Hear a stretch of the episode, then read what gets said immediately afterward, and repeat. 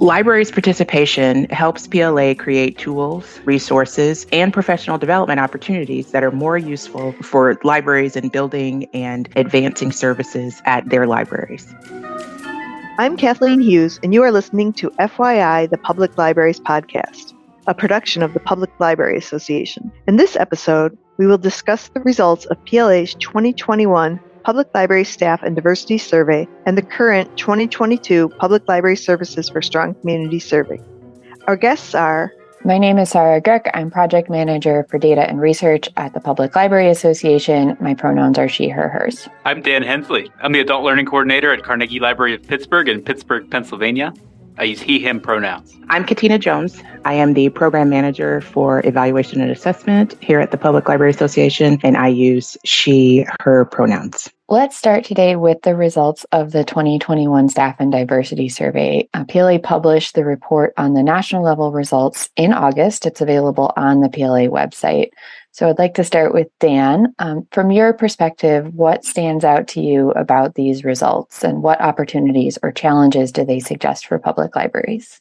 When the Measurement Evaluation Assessment Committee was trying to decide what questions to ask in 2021, it, it, felt really important for us to prioritize the issues around staffing and diversity. At that time, and, and, this is still the case, these conversations around especially racism, discrimination, and social justice felt really urgent outside of the library field, but also very much in the field. So it, it made sense to pursue those as topics. Issues around staffing are perpetually critical for public libraries before the pandemic, during the pandemic, will be after the pandemic. So those were the areas that we focused on. And I think the results did give us some really interesting things to think about. On the opportunity side of the ledger, it seems really clear that there's a lot of good work already happening on equity, diversity, and inclusion, or EDI. So if you look at the survey results, 95 percent of libraries are engaging in at least one type of EDI activity, and that's huge.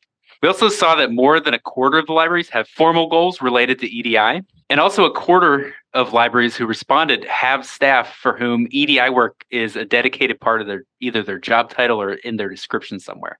So there's really a lot happening and a lot of potential to work with there another thing that stands out is that there's ways that we can see library staff roles evolving to meet community needs. Not surprising that roles in some of the traditional areas like collection development and children's services are still the most common ones that you see across libraries of all types. But we're seeing some roles emerge that incorporate things like social media, digital outreach, workforce, small business development, and social work. And those all came across pretty prominently in the results. So to me, that illustrates that there's a growing range of solutions that libraries are coming up with for things that they see in their community. Of course, there are some challenges, and, and, the data reflected that. A big one is salary. So, the salary for beginning libraries, according to this survey, and we actually have data that goes back pretty far in this, remained virtually flat for more than a decade. And director salaries, which pretty precipitously went down following the recession, haven't even come close to recovering yet. So that presents a challenge for recruitment and retention, especially in the competitive environment that we've been seeing. And finally, I'll just say on the survey, more than a quarter of the public libraries that responded said that they'd lost staff positions in the last 12 months. So that's pretty alarming. And the majority had said it was because of staff leaving the workforce and not being replaced. So when we're working on pandemic recovery and advocating I think this just tells us that we need to be focusing on combating those losses to make sure that they're not permanent and that libraries have the staff that they need. One thing that was different about this report from from previous reports was the focus on what we called results for action. So there's four sections in the report that suggest ways that libraries can use the results that we publish to inspire some change. Sorry, I wanted to ask you, can you talk a little bit about how that focus came about? Sure. Thanks, Dan. One thing we really wanted to do with PLA survey results this time around is not only share the results themselves, all the data points like those that Dan just quoted, but to encourage and to support change in the field um, so that when we next administer this survey and ask these questions again in three years, we'll see how things have evolved, how changes have been made across public libraries. And so, a small way that we wanted to suggest areas for change was by including these results for action sections. And these are just possible starting points. There are only four suggestions like this within the report. There's many other actions libraries could take inspired by these questions or by these results. So, the four results for action sections we included are advocating for staff, reviewing resumes, job interviews, and accessibility audits.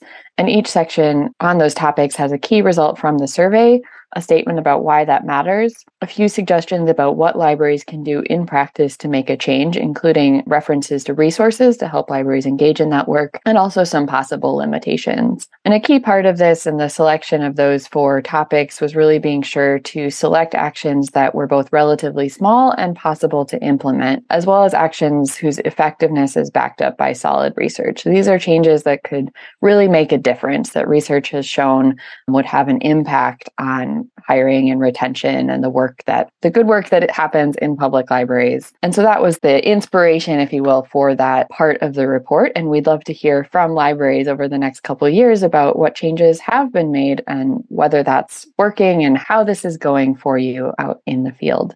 So I'd like to turn it to Katina now, and as well as being a current PLA staff member and leading our survey efforts, Katina was on the Measurement Evaluation and Assessment Committee and active in developing these new surveys. So Katina, tell us about the 2022 Services for Strong Communities survey and why it's important for libraries to participate.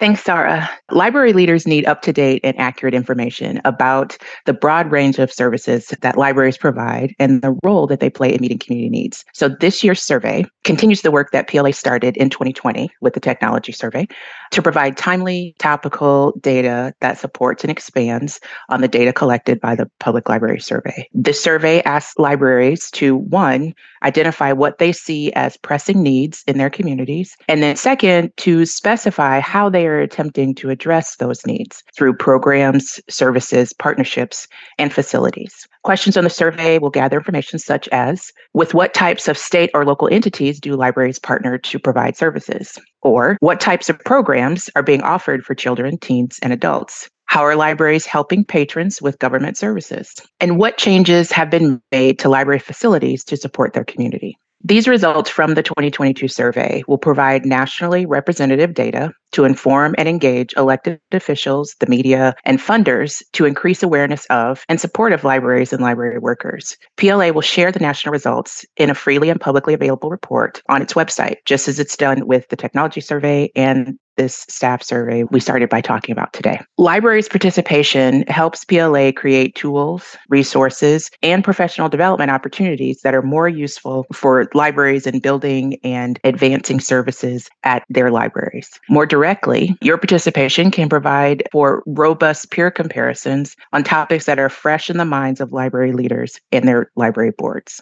The 2022 survey data will create a baseline, just as Sarah mentioned earlier. When the survey is next administered in 2025, we'll be able to see how the field has evolved. We'll be able to track and share these trends with the profession. Dan, let me ask you a question. As a member and now co chair of the committee that helped develop this new survey, what are you looking forward to learning from the data? Katina, I don't have to tell you, there's a lot of really exciting new data that we're going to get here. So I'm looking forward to this one, and I'm looking forward to seeing it again in a few years, whenever we have more data. But generally, we're very excited about this survey.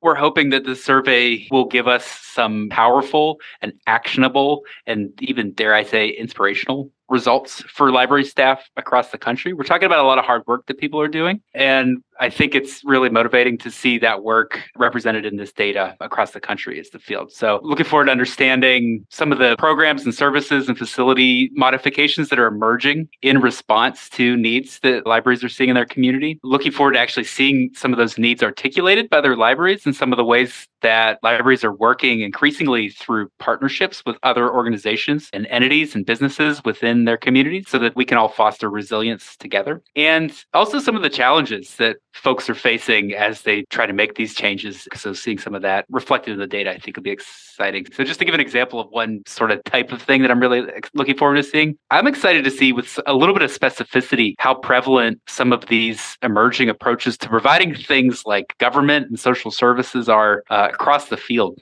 we're all like anecdotally aware of all like different new projects and roles that libraries are taking on with things like ESL learning, functions that DMVs have historically done with IDs and, and driver's license things, legal service and referral, food assistance, you know, all of these emerging things. It would be really helpful to know the extent to which these are just outliers, sort of outperforming, or whether this is actually something that's becoming what you might think of as like a consensus expectation of what modern library service is. And I, I think the numbers will show us that. And then we can take that and get a little bit of recognition uh, among like internally, but also with our stakeholders to make sure that if these are the key things that our communities need, that we have the resources there that we need to support that so we can continue expanding our role in the community.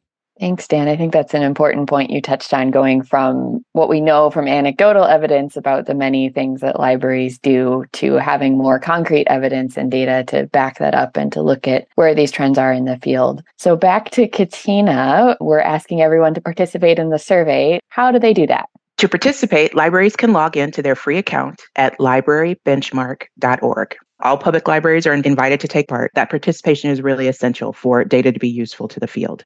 As a bonus, libraries are entered into a raffle to win PLA 2024 conference registration. We'll give away one registration per library type. So one for a rural library, one for town, one for suburban, and one for city libraries.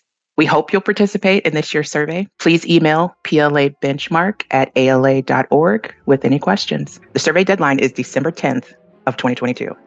That was Sarah Goek, Project Manager, Data and Research at PLA, Dan Hensley, co-chair of PLA's Measurement, Evaluation, and Assessment Committee, also known as MEAC, and coordinator of adult learning at the Carnegie Library of Pittsburgh, and Katina Jones, program manager, evaluation and assessment at PLA, and a former member of MEAC. You can find out more about the PLA surveys at pla.org. Thanks for listening.